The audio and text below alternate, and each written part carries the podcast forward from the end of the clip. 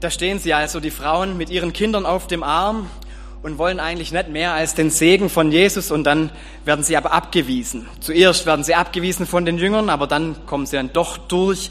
Jesus legt den Kindern die Hände auf, er segnet sie und alles ist gut, oder? Ist doch eine nette Geschichte am Ende. Da ist doch dann doch alles gut gegangen, auch wenn es schwierig war zwischendurch. Letztlich haben sie ja das bekommen, was sie wollen. Und ein bisschen stehen wir heute in dieser Menge ja mit dabei. Wir haben auch zugeschaut, wie wir der Hannah die Hände aufgelegt haben, wie sie gesegnet worden ist, wie sie diesen Segen empfangen durfte. Wir sind ein bisschen wie die Zuschauer damals in dieser Szene, ähm, die das mitkriegen, dass ein Kind ganz nah mit Gott in Verbindung gebracht wird, dass sie diesen Segen erfahren und mitnehmen darf. Ist doch nett, oder? War ja auch nett. So als, als Zuschauer auch wahrscheinlich, oder so bei einer Taufe. Genau. Alles leicht, alles gut, alles easy. Wenn es so harmonisch und fast schon kitschig einfach wäre in unserem Predigtext heute. Der hat nämlich eine kleine Herausforderung für uns parat, denn das ist nicht alles, um was es heute im Predigtext geht. Zu dem Predigtext, der für den heutigen Sonntag vorgegeben ist, gehört noch eine andere Geschichte, nämlich was direkt davor passiert. Und da fragt man sich ein bisschen, wie passt das eigentlich zu dieser Geschichte mit Segnung und mit Handauflegung und so weiter, mit dem Jesus, der die Kinder zu sich bittet. Ist gar nicht so einfach heute. Ähm, ich bin manchmal froh, dass wir Texte vorgegeben kriegen, denn die zwei hätte ich mir nie als Kombination selber so ausgesucht. Und ich Vermutlich werden viele Kollegen sich heute auch für einen oder den anderen Text entscheiden, weil die Kombination macht es herausfordernd.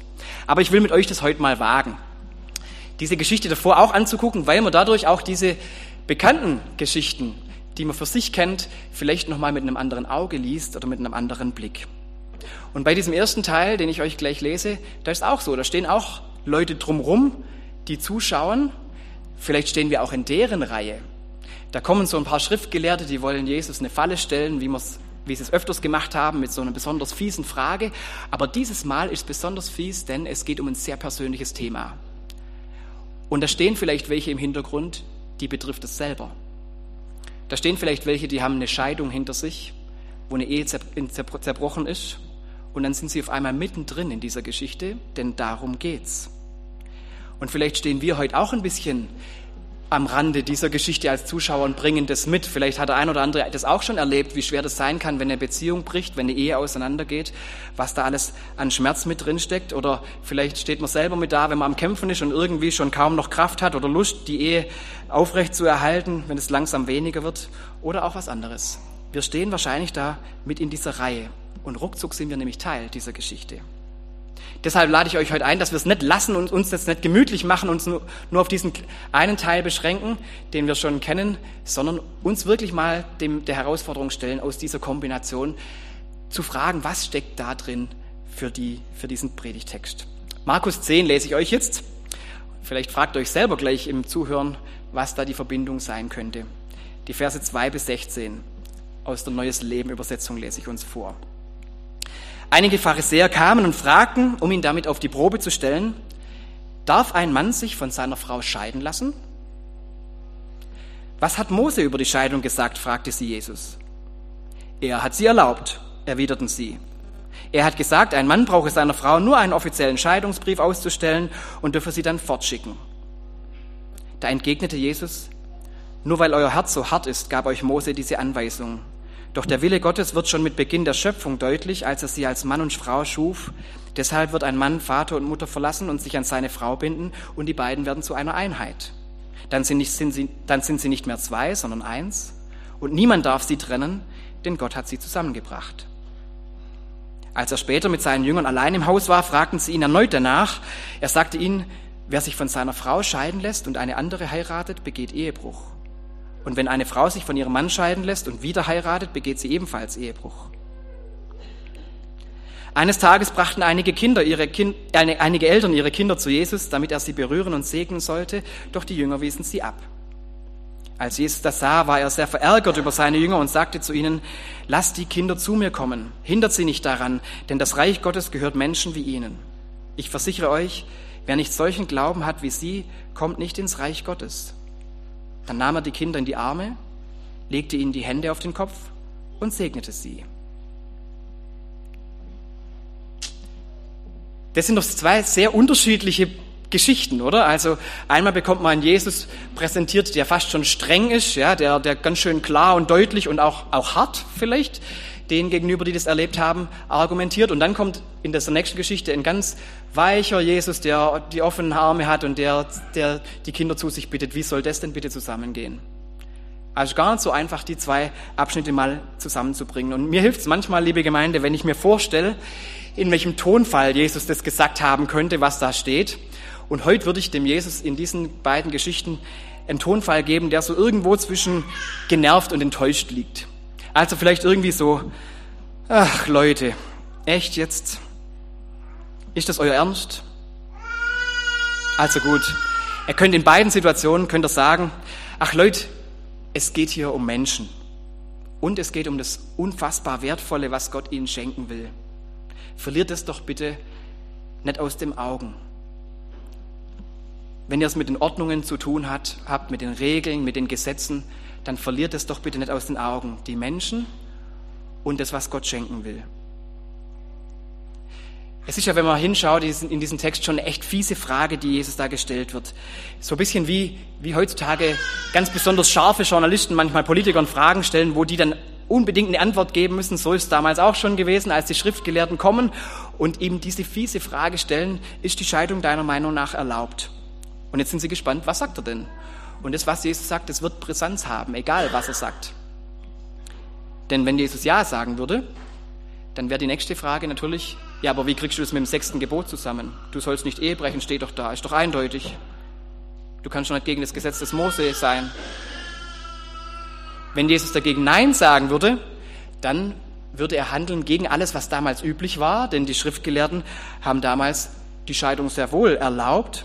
Und dann könnte es ihm auch gehen, wie es dem Johannes dem Täufer ging. Der hat nämlich die Scheidung vom Herodes, dem König Herodes, kritisiert und ist dafür auch enthauptet worden. Also es wäre politisch sogar brisant, ähm, wenn er da sagen würde, nein, das geht nicht. Es ist also echt eine Frage mit Sprengkraft, die ihm da gestellt wird. Und ich finde es immer wieder spannend, wie Jesus dann auf solche fiesen Fragen antwortet, nämlich meistens, indem er keine eindeutige Antwort gibt, sondern eine Gegenfrage stellt. Eine ganz clevere Gegenfrage. Und so tut er es hier auch. Wie steht es denn eigentlich im Gesetz von Mose? Was sagt denn Mose dazu? fragte die Schriftgelehrten. Und manchmal ist damit der Fall schon erledigt, weil dann die Schriftgelehrten dann nicht mehr wissen, was sie antworten sollen. Jetzt aber nicht. Dieses Mal sind die Schriftgelehrten ganz besonders findig oder ja, vielleicht auch gut vorbereitet. Vielleicht wussten sie auch, dass sowas kommen kann, so eine Rückfrage, und sie haben eine Antwort parat, nämlich der Mose hat es erlaubt. Also wenn wir doch bei Mose gucken, da steht doch, dass der Scheidbrief okay ist. 5. Mose 24, Vers 1, könnt ihr nachlesen. Da steht, dass der Mose gesagt hat, ja, man darf, ein Mann darf seiner Frau einen Scheidbrief ausstellen. Ähm, das ist erlaubt. Hm. Jetzt liegt der Ball wieder bei Jesus. Und jetzt kommt das Entscheidende, was er jetzt sagt, die Reaktion. Er sagt nämlich, ja, das stimmt. Aber das hat Mose nur deshalb gewährt, weil Menschen harte Herzen bekommen. Es geht hier schließlich um die Menschen. Verliert es nicht aus den Augen. Es geht hier darum, einen humanen Ausweg zu geben, wenn harte Herzen eine Beziehung, eine Ehe schon zerstört haben. Und es tun harte Herzen. Harte Herzen zerstören Beziehungen. Und dann, wenn man dann dogmatisch und mit aller Gewalt gesetzlich an der Ehe festhalten würde, die schon kaputt ist, dann wird es ein Leid bringen über, die, über das Ehepaar, damals wahrscheinlich sogar noch mehr über die Frau, als Notfalllösung, als Ausweg hat Mose das gewährt. Nur als Ausweg hat er es gewährt. Die Schriftgelehrten damals zur Zeit Jesu, die, war, die haben aus dieser Ausnahme von Mose eine Regel gemacht. Die haben das gesagt, naja, wenn Mose doch schreibt, es geht mit dem Scheidbrief, dann kann das doch auch bei Kleinigkeiten schon gehen. Ist ganz interessant, wenn man da mal ein bisschen nachliest. Es gibt da der Rabbi Hillel und seine Nachfolger, seine Schüler, die haben gesagt, naja, auch wenn einem Mann das Essen von seiner Frau nicht schmeckt, okay, Grund genug für einen Scheidbrief. Ja? Manche Frauen erschrecken jetzt. Warum eigentlich? Braucht gar nicht erschrecken, ist heute nicht mehr so. Wahrscheinlich nicht. Ähm, oder es gab andere, eine andere Schule, eine andere rabbinische Schule, die hat gesagt, naja, wenn der, der Mann eine findet, die ihm besser gefällt, Grund genug, einen Scheidbrief auszustellen. So einfach hat mich man damit umgegangen, so lapidar, als ob man eine Ehe einfach so auflösen könnte. Und genau da legt Jesus den Finger in die Wunde und sagt, nee, so war es nicht gemeint. Bei Mose, wenn er genau hinguckt, 5. Mose 24, da steht, es muss etwas Schändliches passiert sein, etwas Großes. Und man kann jetzt nicht einfach sagen, na ja, schlechtes Essen ist auch schon schändlich. Also darum geht's ja nicht. Es geht darum, nicht damit was zu rechtfertigen, eine Praxis zu rechtfertigen und irgendwie das leicht zu machen, eine Ehe zu beenden, weil das Gefährliche daran ist, dass man damit auch den Wert der Ehe, der, der von Gott gegeben ist, gleich mitverliert. So war es nicht gedacht von Gott. Von Gott war es ganz anders gedacht. In der Schöpfung sehen wir schon, dass er Mann und Frau füreinander geschaffen hat. Er hat uns nicht alle gleich gemacht, sondern hat uns aufeinander bezogen geschaffen. Er hat uns zusammengeführt und deshalb soll keiner die Ehe scheiden, die Gott gestiftet hat. Also da wird Jesus sehr, sehr klar, um das deutlich zu machen, wir haben da ein wertvolles Geschenk und das dürfen wir nicht verlieren, einfach nur, indem wir eine Praxis irgendwie für geläufig erklären, die es uns scheinbar leichter macht. Das wäre zu, das wäre fahrlässig, wenn wir da dieses, diese große Gabe Gottes einfach so herschenken. Deshalb ist er da sehr deutlich. Und trotzdem hat er diesen Blick für die Menschen, die darunter leiden, die, die, wo es schwer wird und sagt, naja, auf der anderen Seite geht es aber auch nicht darum, das Gesetz auf Gedeih und Verderb so durchzuziehen, dass es Leid bringt oder dass es unbarmherzig wird, denn der Mensch ist im Blick. Beides. Der Mensch und das Geschenk Gottes. Deshalb finde ich diesen Vers vielleicht ganz passend. Es geht um den Menschen und es geht um das, was Gott dem Menschen schenken will. Verliert das bitte nicht aus den Augen. Denn dieser Satz passt genauso auch zur zweiten Geschichte. Den Satz könnte Jesus auch sagen, den Jüngern, könnte auch sagen, hey, es geht doch um die Menschen. Es geht um diese Kinder. Verliert es doch bitte nicht aus den Augen, wenn ihr euren, eure Aufgabe besonders gut machen wollt und mich vor anderen abhalten, mich schützen wollt. Es geht um die Menschen und es geht um das, was Gott ihnen schenken will. Vielleicht sind es da auch harte Herzen, die die Jünger dazu führen, dass sie die Kinder abweisen und ihre Mütter und dadurch auch eine Beziehung in gewisser Weise zerstören, dass sie eben diese Jesus-Begegnung für die Kinder schon von, vorneweg gar nicht zustande kommen lassen. Es geht um die Menschen und es geht um das Geschenk das Gott ihnen schenken will. Das ist das, was für mich diese beiden Geschichten verbindet. Und das ist das, wo für mich auch nochmal einen ganz neuen Blick auf diese Geschichten legt. Auch für uns heute. Denn wir stehen möglicherweise da mit dabei, neben den Jüngern und neben den Schriftgelehrten. Und ich könnte mich ja mal fragen, kann Jesus diesen Satz für mich heute auch sagen? Sagt er mir heute auch, hey, hör mal her, verlier doch bitte die Menschen nicht aus dem Blick. Und gleichzeitig verliert es nicht aus den Augen, was Gott ihnen schenken will. Wie höre ich denn das, wenn ich jetzt da stehe und Jesus das vielleicht leicht genervt oder enttäuscht, wie auch immer, zu mir sagt. Höre ich das dann als Ermahnung, diesen ermahnenden Ton? Sei nicht zu dogmatisch. Versuchen alles recht zu machen und verhärte dabei dein Herz. Sieh stattdessen die Menschen und verhindere nicht, dass sie Gottes großes Geschenk erleben. Vielleicht höre ich so, vielleicht hörst du es auch ein bisschen so. Ich glaube, das ist für uns heute schon eine Aufgabe, dass wir nicht Dinge verharmlosen oder als belanglos darstellen, die uns dann das große Geschenk Gottes nehmen. Dass wir das, was Gott schenkt, nicht klein machen, nur um es vielleicht weniger schmerzhaft zu machen, da wo es nicht funktioniert. Und auch nicht die Menschen für unwürdig halten, dass sie Gott begegnen dürften. Vielleicht kann man es als Ermahnung hören, ein Stück weit, ja. Aber wir dürfen es, glaube ich, nicht nur als Ermahnung hören, sondern ich wünsche uns, dir und mir, dass wir es auch als Ermutigung hören, was da drin steckt in diesem Vers. Denn wenn Jesus diesen Satz zu mir sagen darf, dann heißt es auch, Gott findet Wege, auch mit harten Herzen umzugehen. Auch mit meinem harten Herzen findet er einen Weg, umzugehen. Für Gott kann ein Gebet auch einen Notausgang haben, damit es nicht unbarmherzig wird. Und Jesus ruft Menschen zu sich, die ich vielleicht noch gar nicht für bereit dafür halte. Oder wenn ich mich selber für gar nicht bereit dafür halte, dann ist es noch ermutigender, dass er mit diesem harten Herzen auch umgehen kann. Liebe Gemeinde, wenn ich ganz ehrlich bin, finde ich dieses harte Herz bei mir manchmal auch und vielleicht gerade zur Zeit. Also wenn ich Nachrichten sehe und sehe, wie da Menschen mit anderen umgehen, wie da Terroristen in Länder einfallen, andere umbringen, andere entführen und sie dann zum Austausch wie eine Ware einsetzen, dann wird mir das Herz, hart, wenn ich ganz ehrlich bin. Da kann ich nicht einfach so sagen, das macht mir nichts, ist doch gar nicht so schlimm. Das ist schlimm. Deshalb macht es mein Herz irgendwie hart, denen gegenüber. Oder wenn ich die kühlen Blicke von denen sehe, die Kriege befehlen, dann wird mein Herz auch irgendwie hart denen gegenüber, weil es eben nicht spurlos an einem vorbeigehen kann. Und da kann ich jetzt nicht einfach so tun und sagen, naja, es ist doch alles nicht so dramatisch. Das wäre, glaube ich, der falsche Weg. Vielleicht habe manch einer von euch auch noch aus einem anderen Grund harte Herzen. Vielleicht, weil irgendwie im Streit bist mit irgendjemand, der dich nervt oder der anstrengend ist oder der so anders ist wie du selber, dass du ach, dem gegenüber irgendwie mit dem nicht klarkommst. Oder vielleicht auch gegenüber dem Ehepartner tatsächlich. In einer Ehe. Dass es da eben nicht stimmt, dass es Kraft kostet. Dass man ein hartes Herz hat in der Partnerschaft. Auch das kann ja passieren. Wenn wir in dieser Reihe stehen mit unseren harten Herzen, dann dürfen wir heute hören, dass Gott Wege findet, mit harten Herzen umzugehen. Auch mit unserem harten Herz, auch mit deinem und auch mit meinem. Wie gut, dass Gott dafür sorgen kann, dass wir den Blick aufs Wesentliche wieder finden. Ja, dass Jesus uns sagen darf, hey, verlier das nicht aus dem Blick.